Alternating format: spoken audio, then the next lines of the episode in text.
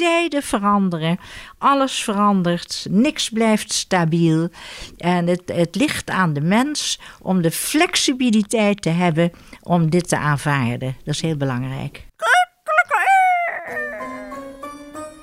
Hier is Hanengekraai door Luc Drosten met Elisabeth Bierens de Haan. U luistert naar Hanige Kraai en ik zit wekelijks bij Elisabeth Bierens de Haan. In haar zeer charmante woning, die ook zeer goed past trouwens, dat wil ik nog even kwijt, bij uh, haar persoon, mevrouw Bierens de Haan. Ik denk dat u het daar zelf ook roerend mee eens bent. Helemaal, ja. ja. Ouderwets ingericht, lekker warm. Uh, mooie boeken, folianten. Uh, ik verveel me hier niet. Dit is heerlijk. En u woont al uw hele leven hier in de buurt en praktisch uw hele leven in dezelfde straat.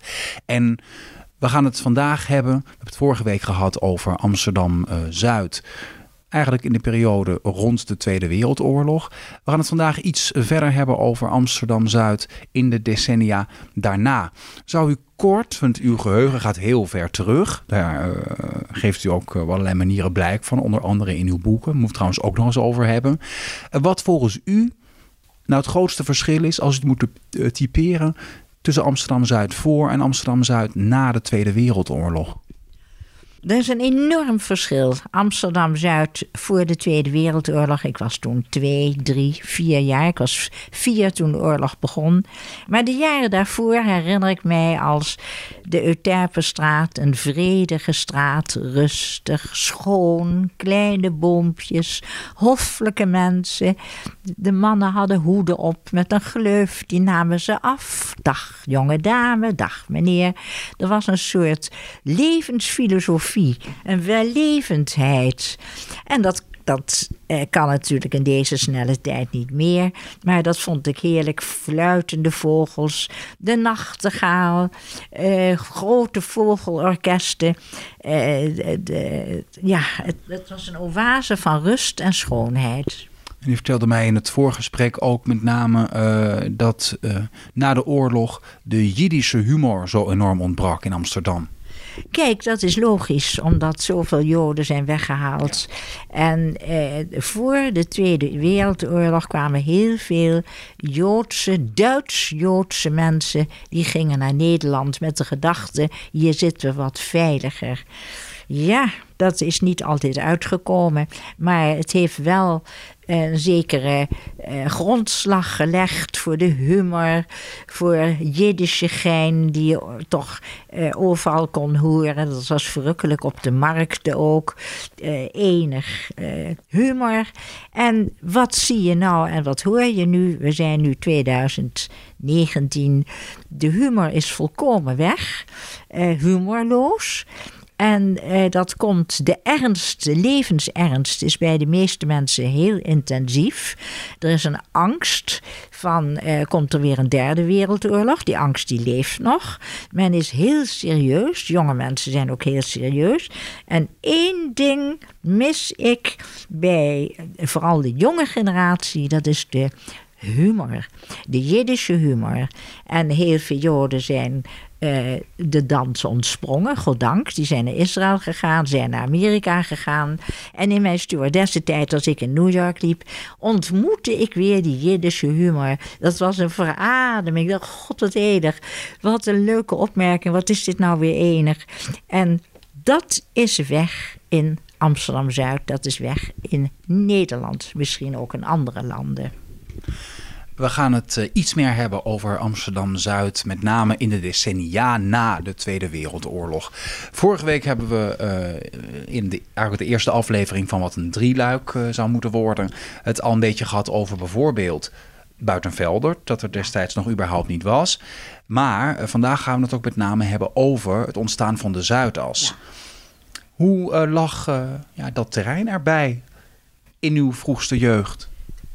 De Zuidas bestond totaal nog niet. Het was allemaal zandland. Wij speelden daar. We hadden daar onze kabouterafdeling van de padvinderij. We tennisten daar, we hockeyden daar. Er waren slootjes, er waren eh, plekken, daar kon je de hond heerlijk uitlaten. Het zandland was een begrip. En na de Tweede Wereldoorlog zijn de projectontwikkelaars gaan denken: wacht eens even, als wij weten hoe je eigenlijk hoogbouw kan realiseren in een zandgrond.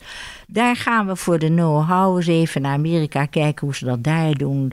En zo is het gekomen. Successievelijk door de jaren heen steeds weer eerst laagbouw, kleine laagbouw, bij Beatrix laagbouw, steeds verder, verder, hoogbouw. En daar kwam de Zuidas. Dat is eh, de skyline waar ik elke avond op uitkijk met al die lichten. Het is, eh, ik ben nu eh, ergens in een stad in Amerika. Het is de skyline van Amsterdam. En dat heeft ze gerealiseerd in 70 jaar. Dus uh, ga maar na. We doen er nog 70 jaar bij. En dan zou je zien dat hoogbouw de laagbouw totaal gaat vervangen. En dat, en dat zie je ook in uh, het Midden-Oosten, Verre Oosten. De authentieke kleine huisjes, kleine blokjes gaan weg. Hoogbouw zal de enige manier nog zijn om alle bewoners op aarde te herbergen. Ja, ik proef een licht kritische houding ten opzichte van de Zuidas. Dat heeft ongetwijfeld ook te maken met het, uh, nou ja, het gebied van voorheen de zandgrond die er niet meer uh, is. Tegelijkertijd weet ik dat u met lof spreekt over New York, waar u veel op gevlogen heeft als stewardess. Hoe verhoudt zich dat tot elkaar als u op uw dakterras staat en u kijkt uit over de Zuidas? Ja, komen er dan ook positieve emoties om de hoek kijken? Of is het toch eerder weemoed van dat wat niet meer is?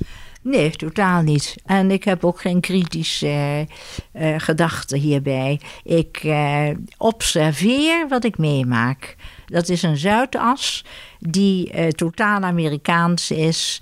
En uh, ik verbaas me erover hoe dat in korte tijd toch gerealiseerd is. Nee, ik heb er helemaal geen gevoel van. Uh, hè, wat jammer dat dat andere weg is en dat dit er nu is. Tijden veranderen, alles verandert, niks blijft stabiel. En het, het ligt aan de mens om de flexibiliteit te hebben om dit te aanvaarden. Dat is heel belangrijk. Uh, de ontwikkeling van de Zuidas heeft denk ik ook zo'n weerslag gehad op Amsterdam-Zuid en op de populatie van Amsterdam-Zuid. Uh, hoe kijkt u daar tegenaan? Ja, dat is vanzelfsprekend, want in die Zuidas daar zitten ICT-bedrijven, daar zitten banken, daar zitten juridische hele grote gebouwen uh, die weer contacten hebben all over the world. Dus wat krijg je? Buitenlanders komen hier naartoe, zoeken woonruimte, bedrijven betalen veel geld om hun mensen te herbergen. Dus het, het trekt, het ene trekt het andere mee. Het is een kettingreactie. Ja, het is zoals het is. Je kan uh, vooruitgang niet tegenhouden. En ik ben een modern mens. Ik zeg ja, nou, ik, ik, ik sla het waar. Ik, ik observeer het. En als ik s'avonds nog even boven op een terras sta, vooral met het mooie weer, dan denk ik. Uh, het is ongelooflijk. Al die lichten en die hijskranen die ik zie. Ik maak er foto's van. Ik ben met een boek bezig, Hemelse Luchten. De luchten neem ik. Ik neem de, de gebouwen met allerlei belichtingen. Ik vind het, uh, ik zou zeggen, het frappeert me. En dat geeft me stof weer. Ik schilder ook tot, tot uh, ideeën. Dus uh, ja, zo denk ik erover. En het zal steeds verder veranderen. Er gebeuren steeds weer nieuwe dingen, nieuwe woonvormen. En dat zie je in Amerika. Dus de woonvormen veranderen totaal, inrichtingen veranderen. Uh, voor het gemak van de mens, voor het gemak van de mens om zoveel mensen te herbergen op zo'n kleine aarde. Er zijn zoveel mensen en die moeten allemaal wonen. Dus men gaat nu zoeken naar nieuwe vormen van woonruimte.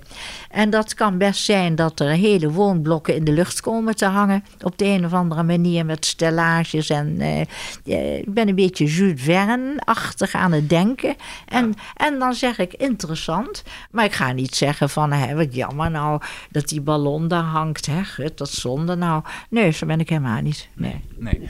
Volgende week het derde deel van ons drieluik. Misschien is het leuk om dan ook nog uh, kort te praten over bijvoorbeeld de enorme, en dat is niet alleen in Amsterdam-Zuid zo, maar in heel Amsterdam en eigenlijk wat er overal gebeurt in de hoofdsteden. De explosie van de huizenprijzen en wat dat ook betekent voor de demografie van een stad als Amsterdam. Daar praat ik heel graag volgende week met u verder over. Heel graag, heel graag, Luc. Het is me een groot genoegen.